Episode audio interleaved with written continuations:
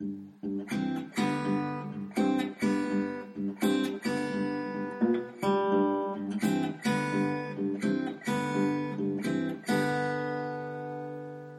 and welcome to the TIFF podcast. I'm Shamal Haroon. Public health research has made huge contributions to our understanding of population health and underpins public health practice. There is a strong emphasis on developing academic skills in the public health specialty training scheme, and there are many opportunities to get involved in research. I spoke to Dr. Rob Aldridge to discuss this further. So, hi Rob, thanks very much for joining the podcast. Could you please introduce yourself and say a little about your background in public health? Sure. Hi, Shamil. Um, thanks very much for having me on the podcast. It's great to talk to you about this. Uh, so, I'm an academic clinical lecturer and public health registrar at University College London. I have a slightly unusual background in that actually my first degree was in mechanical engineering, um, and I then travelled for a while because I wasn't really sure what I wanted to do before taking up a job in consultancy, and eventually seeing the light and uh, realising that I wanted to study medicine and ultimately uh, public health. So I've I've come to public health in a rather roundabout way, but hopefully it's given me some alternative skills to the typical uh, kind of route in, and and I think they've definitely, in terms of my academic career, they've definitely benefited me. Great, thanks. That's a very diverse background that you have. Yeah. Um, so we're going to talk a bit about academic training in public health. So could you say a bit more about your journey into academia? Sure. So when I went back to university to study medicine, I always, in the back of my mind, um, from from my engineering degree, actually, I'd, I'd I'd enjoyed the research that I'd done through that. So in the back of my mind, I'd had an interest and realised that probably longer term I wanted to do research. And so when I was at medical school, the first thing I did actually was get a um, Wellcome Trust summer vacation scholarship, which put me uh, in the lab doing actually really basic science on potassium channels in cardiac myocyte cells, which I really enjoyed. It was a great experience, um, but uh, probably it was a good thing that I did that because I realised that lab-based work um, and dealing with you know, the, the, populations that had the gene defect that we were looking at on this potassium channel were you know there were like hundred people globally with it, and I think it was a good insight for me in terms of actually I was interested in the bigger picture, which is kind of the focus of my research and what I'm doing right now. So I did that Wellcome Trust scholarship, uh, realized that research definitely was what I wanted to do, but not on the um, the kind of that level. And um, so I then applied for my foundation training jobs. I I still hadn't really worked out that I was going to do public health at that point. Um, and I applied for the academic training scheme in London and got one, fortunately, with uh, the virology department at the Royal Free, where they were very interested in cytomegalovirus. And they, the research they were doing there was very much more on a population level. It was about vaccine development, testing vaccines, and I really enjoyed it. Um, and really, you know, realised that, that, that, population health was what I was uh, going to be doing. And while I was at that placement at the Royal Free, I met Professor Andrew Hayward, um, who works at UCL. and is interested in tuberculosis and influenza. And that's really when, uh, during that time, I realized that actually public health was the training route that I wanted to go down. So after my foundation training job, I, I applied for an academic uh, clinical fellow job uh, in London on the public health scheme and, and was fortunate enough to get that and, and took up the placement with Andrew Hayward. Um, and then during that, I, I applied for a, a, a, Wellcome Trust Research Training Scheme to, with Andrew Hayward, and I've just finished that as of August. So that's to do a PhD. So I've just this uh, this last August completed my PhD, and I'm back on the training scheme now as a as an academic clinical lecturer.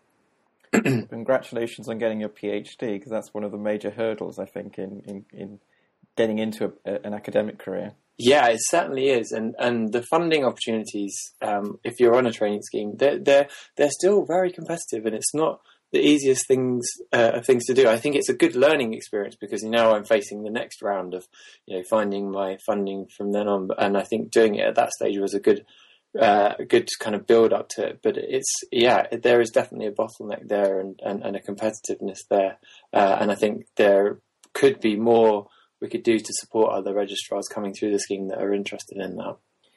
So, could you say a bit more about the academic clinical fellowship scheme and how it helped you go towards your PhD? Yeah, absolutely. So, uh, I think it's still the same. It's been a few years since I had mine, um, at, but at the time I took up mine, and in London, it was a 25% protected academic time and then 75% uh, service, public health work.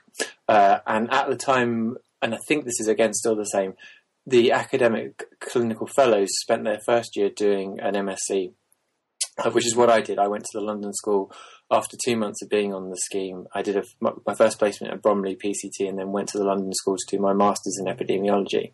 Uh, and during that time, I, d- I did uh, an MSc dissertation, and it was based on that dissertation that I thought I would, which was on tuberculosis in homeless people. Uh, that that was what I wanted to focus my PhD on. So after I finished that, um, I did some service public health jobs, but had my twenty five percent academic time as part of the ACF, where I put together uh, a series of, of, applications to the Wellcome, MRC, and NIHR to undertake a, a PhD on this topic, and um, wasn't successful the first time round. I forget exactly who I wasn't successful with. I think I think the first time I applied, I didn't get a, a Wellcome or MRC, and then the second time around, Wellcome um, gave me an offer for for the PhD. Uh, so it was a good learning experience. I learned a lot from actually from that failure. Uh, and like I was just alluding to earlier, I think um, that's part of the, the nature of an academic world is that sometimes you just don't, you know, you're, you're, what you're trying to do doesn't fit with the funding panels that, that are that are looking for sometimes quite specific um, uh, projects to fund. Absolutely, and and they are so competitive how did being an ACF help in terms of supporting you towards um, being awarded uh, one of those schemes? I think it, the main way it helped was by having this dedicated 25% time uh, to work on the, the fellowship application and also to use that time to build up, you know, publication track records and, uh, you know, go to conferences. And uh, I think I, I think it came, it came with some money, didn't uh, like a thousand pounds a year, which I was able to use to go to additional research conferences. So it was those uh, types of things, and actually also the the the NIHR who run the scheme also have an annual training event and networking events, and and, and keep you very much in a community uh, across all. Uh, specialties in, uh, you know, so it's not just public health focus. So I, I think um, it, it was a combination of those things that really helped. I don't think it's the only way. I think it's still possible to uh, get these fellowships not on these schemes. You know, if you don't have an ACF, because obviously ACFs are still uh, exclusive to clinicians. Um, I think you know, I think it's possible to do it by doing an academic placement as well. But it definitely did. You know, I valued. It was helpful to have that time early on in the training scheme to, to put to focus on putting PhD applications together. Great. And could you say a bit more then about what, what you ended up doing with with your PhD? What was the the topic and, and what did you find? Yeah. Uh, so the the MSc project that I did um, was on TB and homelessness, and actually at the time I realised that that that was re- you know it's a really important problem in terms of driving uh, the continuous transmission of TB in England, but actually the the in terms of pure case numbers of tuberculosis in England, it's um, people not born in the UK that have the highest burden of disease. And so I decided to um, look at. Uh, I did some research whilst I was on the MSc and look at uh, what what what was going on in terms of screening and uh, healthcare provision for this group. And actually, um, something that caught my interest was the screening program as migrants came into the UK. Uh, so historically, what's been what up, up until 2013, what happened is that anyone coming to the UK on a visa for more than six months was screened as they came in via Heathrow, Gatwick, and a couple, of, couple of other places which I forget. But f- since 2005, actually, the UK has been running a pilot scheme with 15 countries and in collaboration with the International Organization for Migration, whereby uh, a migrant, as part of the visa application process, is required to be screened for tuberculosis to have a chest X-ray, um, and if that chest X-ray is negative, they're then given their medical certificate for clearance, which gives them their visa, um, and if if they found to be positive, they're not given that. And essentially, the PhD that I've just completed is, is has been looking at this pre-entry screening system um, it started out with a systematic review where I looked at all the literature previously that's been published, which is mainly from the US and some Canadian and Australian data. And then working with the tuberculosis section at PHE, I then um, took all the pilot data from the UK pre-entry screening program and analyzed uh, analyzed that pilot data and then linked it to the UK tuberculosis register. So the so the second study was looking at so the first study was the systematic review. The second study was looking at what happened to migrants at the time of their screening, so before they've been given a visa, and then the third study was looking at what subsequently happened to them after they arrived in the UK, which nobody has done anywhere um, in in the globe before on a kind of national level. There's been really small studies, but um, we're just about to. Uh, we've got a, the papers just going on, undergoing review now. Uh, we've got a cohort of just over 500,000 migrants that have been screened, and we have their UK TB notification data after after they've arrived in the UK, and, and we can look at things like how much of their disease led to transmission in the community, how much of it uh, is potentially preventable, uh, if we were to look for latent tuberculosis in addition to the current focus on, on active pulmonary TB. So it's a it's been a really exciting project, uh, and it's really nice to have um, you know ha- it's starting to have an impact on policy. The WHO has been looking at it. Um, PHE is, is using it to inform their policy. So it's been a, a really nice kind of good uh, sound grounding in epidemiology, but also ha- hopefully is starting to have an impact on policy in the UK and globally. Yeah, it sounds like a fantastic project, and it, it also sounds like you use quite a lot of mixed methods, um, which brings me on to my next question. What what sort of skills did you develop over the course of your PhD, and also over the course of your academic training in general? Yeah, so I'm now sat at an institute called the Farr Institute of Health Informatics, um, which happened.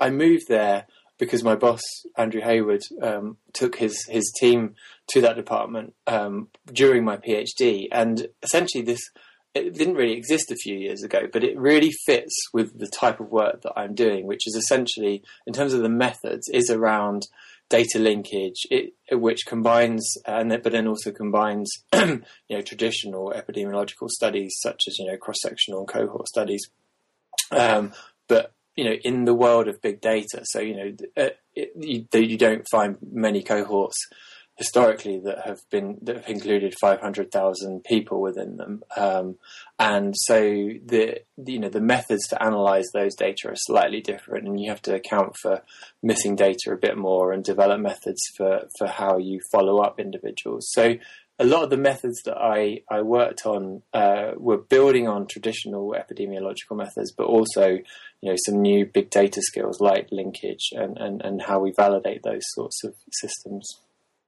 And how easy was it to, to get the training on things like data linkage? Uh, there wasn't any. yeah, so I was self-taught. Uh, so I guess this comes back to my what I was mentioning right at the beginning of the interview, which is that um, you know in my prior degree or prior life, I was an engineer, and during that time, I, I developed quite a lot of coding skills. You know, there's a lot of programming that I was able to do in uh, in that degree, and I I really went back as part of this PhD and, and, and built on that. So a lot of the program that I was doing for this linkage work was in SQL Server. It's kind of similar to Microsoft Access, which probably more people are familiar with, but uh, it's based upon the same sorts of uh, software. Uh, and I really had to just spend time with colleagues who are experts at PHE and read books and do an online training course. I, I guess, I guess, yeah, I did do, I forgot about that. I did do an online training course, but I don't think there's much around. Um, although now, interestingly, where we're, where I'm based at the Farr Institute, we now have just started a, an MSc in data science, which does combine all of these uh, sorts of training, you know, uh, machine learning, linkage, um, you know, uh, the, the, sorts of skills that that are needed for these new types of uh, of epidemiological analyses in in the world of big data. Just goes to show how advantageous it is to have that diverse background. Yeah, yeah, I know. At the time, I was kind of, you know, my parents always joked with me that at the end of my medical degree, whether I was going to go on and study law or something like that. but but, um, but actually, I think it's I've definitely benefited from from having had spent that time doing other things, and even I think even the time that I spent as a consultant has been really useful. It it it, um, it brings a different perspective to the way you work and the kind of um, some of the ways that you think. So, did any opportunities arise from from your PhD and from the rest of your academic training? Yeah, I've, I've had lots of fantastic opportunities um, throughout that. My supervisors have been very encouraging um, to, to, you know, not just spend my time doing the PhD. So I, during the PhD, I set up an MSc module, um, which is called Global Infectious Disease Epidemiology and Global Health Policy, with another uh, it's no longer a registrar, but Nigel Field at the time, who was an academic clinical lecturer. Between the two of us, we set up the course and, and now run that. Um, so we I just uh, finished the last lecture for that course today, actually, uh, with 50 students on it. We, you know, we started off with 10, and it's grown to that uh, over the course of the last three years. So that's been I've had lots of great teaching opportunities. Um, there, and then I, I guess one of the other big things that, that I spend quite a bit of my time doing is uh, we set up in um, what's four years ago now the Lancet UK Public Health Science Conference in collaboration with the UCL and the London School of Hygiene and Tropical Medicine. In view of the fact that um, there really, you know, there are lots of good public health conferences, but the uh, there were none that just focused purely on the research aspects of of of, of public health science and um, so I, I was I, uh, and in discussions with Martin McKee and Richard Horton, who um, I'd met through um, actually the NHS, some of the changes that had been happening to the NHS. Off the back of those discussions, we thought that it would be good to set up a conference that focused on public health science and gave uh, the research, public health science community a, a, a venue at which to present their research. And it's in its fifth year this year, and it's again, it's it's it's a really great uh, event. I think you came to it, didn't you? I did. yes, I really enjoyed it. I thought yeah. it was a fantastic conference, and and it's fairly unique as well. As you say, there aren't really any other um, conferences, particularly those that are geared towards uh, registrars in public health or yeah. for academic. Uh, Absolutely, and and that's been a big thing throughout the, the, since it's been started. You know, it was it was set up by. Uh, myself and with the help of um, a couple of other registrars, Louise Hurst and Katie Cole. And, um, you know, the focus has always been that it's been driven by public health registrars, although we've got the senior support from the Lancet and, and senior academics like Martin McKee and Anne Johnson at UCL. Um, but, you know, it's very much driven by us. And the, on the day, it's a great mixture of early career researchers and senior academics presenting. And, and actually, this year we're going to, for the first time, have um, uh, prizes for uh, early. Well, we did do it last year, but it was a bit kind of at the end and ad hoc. Whereas this year we're setting it up right from the start that we'll have prizes for early career researchers in in in you know in hope that we can encourage even more early career researchers to come along and present their their work. And they're always really great presentations, and it's a a, a, good day to get different discussions going. And I think one of the other good things about the conference is there's so many different methods uh, presented. So you get qualitative researchers, you get health economists, you get you know quantitative epidemiologists. Um, it's a it's a good, well-rounded, balanced reflection of public health science that's going on in the UK. Yeah, I would totally agree with that. And uh, another thing that impressed me about the conference was the rigor with which abstracts are peer reviewed. Uh, I remember uh, a couple of med students I was supervising uh, submitted an abstract, and they actually went through quite a lot of peer review before they were accepted, which is which is unusual for a conference. It's very unusual. Um, it's really unusual, and, and and again, that's the strength of having the Lancet involved in the conference. The Lancet's really keen that. Uh, these abstracts do get reviewed, and, and there's a there's a team of us that do these peer reviews uh, each year, and it's actually one of the really enjoyable aspects of running. It's quite a lot of work, Uh, but so I do. Um, the first year I did the, we did the conference. I reviewed every single abstract when I don't do that anymore. it's too much. Uh, so we now have a bigger team of, of people, uh, senior and again early career research researchers reviewing the abstracts, and you learn a lot about um, reviewing. And I think as as as someone that's been through uh, on the other side and has had their had their work reviewed, you, you know, it's really valuable feedback at that point as well. And and I think it it shows in the ultimate quality of the research that's presented on the day. Absolutely, I encourage uh, any listeners uh, who are thinking about academic training to attend the conference and, and present their work. Definitely, um, especially as there's going to be prizes this year. Even more motivation to go then. Um, and I'm also aware that you, that you're involved in the global burden of diseases study. I was wondering if you could say a little bit about that. Yeah, so that's one of the other things that I've been able to do during the PhD that you know really wasn't directly related to the work that I was doing, but is linked. So my my um, the PhD is obviously focusing on understanding the, the epidemiology of tuberculosis in migrants and um, and some of the methods that I developed, like the probabilistic linkage, to allow you to to, to map health outcomes across you know mobile populations like this are were I thought potentially were relevant to the GBD study because most of the data used within GBD at the moment are typically uh, kind of vital statistics, so births and deaths, and then um, cross-sectional surveys like Health Survey for England or internationally, more commonly it's the demographic health surveys.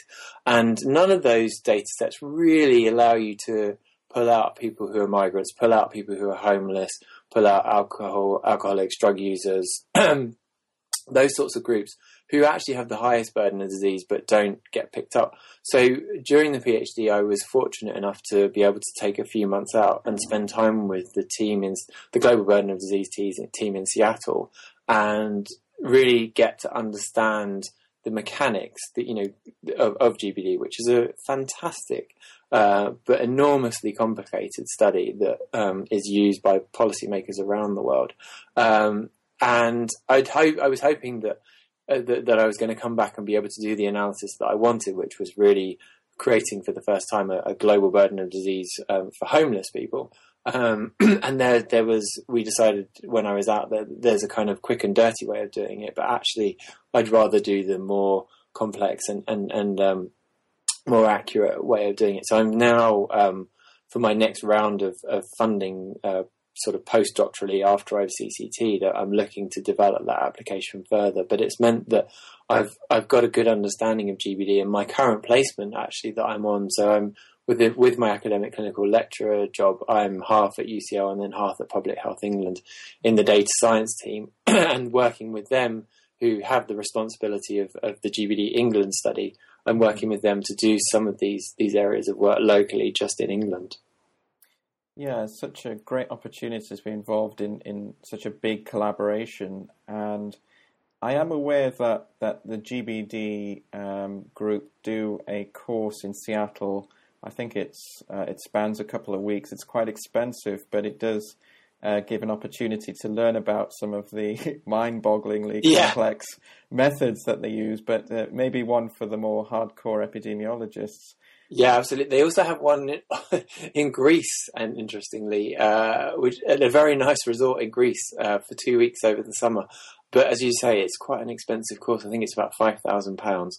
But if you're interested in, you know, uh, in in learning about the you know the kind of black box that is the global burden of disease study, it's the, the place to go um, and, and, learn about it. And you know, Chris Murray, who's the founder, uh, and Theo Vos and Alan Lopez all teach on that course, so it's it's well worth. Um, you know, if if you can find those sorts of monies from somewhere to do it, it's well worth trying to. Yeah. Um, do you have any other advice uh, you'd like to share with uh, registrars who are interested in, in gaining more experience in, in academia and public health? Yeah, I think um, you know even if you're not on an ACF or a program, I think uh, if you're if you're if you're wanting to pursue or thinking or, or, interested in finding out whether you want to pursue an academic career, I would strongly recommend doing an academic placement. Um, you know, taking 12 months out to, to, spend time in an academic department is a really you know, it's a it's a training uh, it's an opportunity that you don't get on many training schemes, and and I would I would highly recommend it. And, and having that time to to work out and understand you know the, the details of how academia works. And academia is a kind of is you know very it depends on which department you go to, but it is it is quite a different um, world, and and the pace of, of, of, work is quite different as well. It's very much long term. You know, we also you know public health service work is is on a different uh, pace in terms of the outcomes that you're looking at, but academia is even more longer term. Um, so I think doing a placement and seeing the day to day reality of that is is and, and is, is useful to see whether you whether it is something that you're interested in. Um, I guess that you know if you if you want to do a PhD, there's there's going to be a requirement to get publications, and and those unless you're very lucky, that's not really possible to do within a 12 month placement. It, it tend, you know, tend, generally tends to take a lot longer than that. Um, but you can get things going. And so I would, I would highly recommend taking an academic placement and, and, and, but even doing a service job, there are potentially opportunities to write, uh, work up and publish it in a journal. And I think that's one of the other things to do, uh, at any opportunity. You know, there's, there's, there's good reasons to do that for your CV, but also for the wider learning. I think when in public health, we don't always write up some of the things that we do as much as we should do, so that others can benefit from our knowledge and our resource. And I think that's that's one thing that it would be good to do to see more people doing. Absolutely. And then moving on from being an ACF, so now you're a, a clinical lecturer. Um, how difficult was it to, to go on from being an ACF to an to an ACL, and and and how has that changed in terms of your your roles and responsibilities? Yeah, I was really lucky, basically, that um, just as I was coming towards the end of my PhD, there was a, an ACL job advertised at UCL. um, it was a good incentive actually because to be able to apply for it, you have to have submitted your thesis.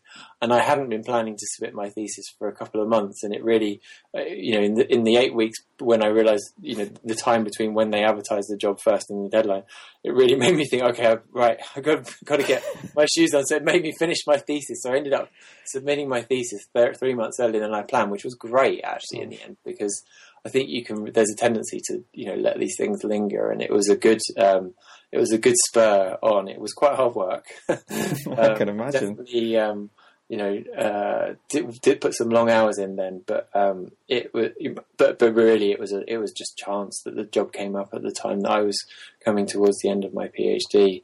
And in terms of how it's changed things, I now have um, fifty percent time, a dedicated time uh, in academia, which is obviously less than what I'd been doing during the PhD, but it's still a great, you know, uh, opportunity. So I've been using that time to finish off the. So although I finished submitted my thesis, I you know I hadn't published everything from it. So I've now submitted all the. So ultimately, I'm hoping that I will get four papers out of my PhD. And um, I just submitted the last paper a, month or so ago, and so I've used the time to do that. I've, I've managed to get a couple of grants um, to do further research, and then um, it's been again just by luck. I've I've been doing spending my service time working with the data science team at, at Public Health England, which was set up just as I was finishing my PhD. So this, I think, a lot of th- a lot of things managed to fall into place at the right time. Uh, so I'm with them. I'm, I'm, now working with them on uh, on uh, analysis of large data sets and, and, and modelling and, and, and the global burden disease study. So I've been really lucky, basically. Wow, sounds like a lot of things coming together. Yeah, absolutely. Um, so, could you, could you also uh, give some advice about how to strengthen the support for academic training that perhaps we could do at, at a regional uh, or more local level? Yeah, I think um, so. I think one of the big stumbling blocks in terms of you know we've we've talked about it earlier is is finding the getting one of those funding uh, placements to do the PhD, and I think I was really lucky. I I was in a department where there were two people ahead of me, um, Charlotte Warren Gash and Laura, Laura Shallcross, who had were on these schemes, and they were really helpful in terms of sharing knowledge about what I needed to do on these applications, and uh, you know the sorts of things that needed to be on there, and um, and talking about. They, I mean, essentially, they say that these applications are about the person, so it's your CV, uh, about the place, where you're doing it, and the, and the reputation of that, and then the project. And and you know, there's not in terms of your CV, there's not so you know if you've not been thinking about it, there's not much you can do, and the place. Um, again, it's it. You, you have to think very carefully about where whether your research project is uh, is is suited to that department. Is that, that the best department in England to be doing it? Um, but but Charlotte and Laura were really helpful in terms of sharing knowledge about that and also the the project and what you know how big it needed to be. What were the kind of pitfalls of of, of you know what sort of things the, the funding bodies didn't like. And I think at a kind of national or regional level, we could do a better job at, at sharing that sort of knowledge across registrars coming onto the scheme and um, and um, and wanting to do that. So if there are any registrars listening, I'd be happy to chat to them about those sorts of things. But we could probably be a bit more systematic about that because I think that's one of the major hurdles. Is that um, certainly within the cohort of people that I started with, there's been a few people that have, have dropped out because of not securing funding at that stage. Mm, sounds like really good advice, and it's certainly something we can try to support uh, at, at my own region. Um, is there anything else you'd like to comment on that we haven't covered? No, I think, um, well, other than to say, I think that um, academic public health is a really uh, great opportunity. It's not for everyone, um, but it's uh, it's it's a it's a growing field. I think the me- some of the methods are going to be changing, but um, there's a need to there's a need for more people and more you know high quality research in this area. So I think it's it's um, it's definitely something that I would recommend everyone considers. And even if you don't do it as a long term career, do, do, I would highly recommend doing a placement because having those skills in a in a service job afterwards is is is invaluable. Great, I totally agree with you, and, and thanks so much for taking part in the podcast. I've learnt loads, and I've really enjoyed this discussion. Likewise, thanks for having me on it. Thanks very much, Rob. Cheers. I hope you enjoyed this podcast and found it informative. You can hear other episodes and subscribe on iTunes and SoundCloud. Many thanks for listening. Thank you.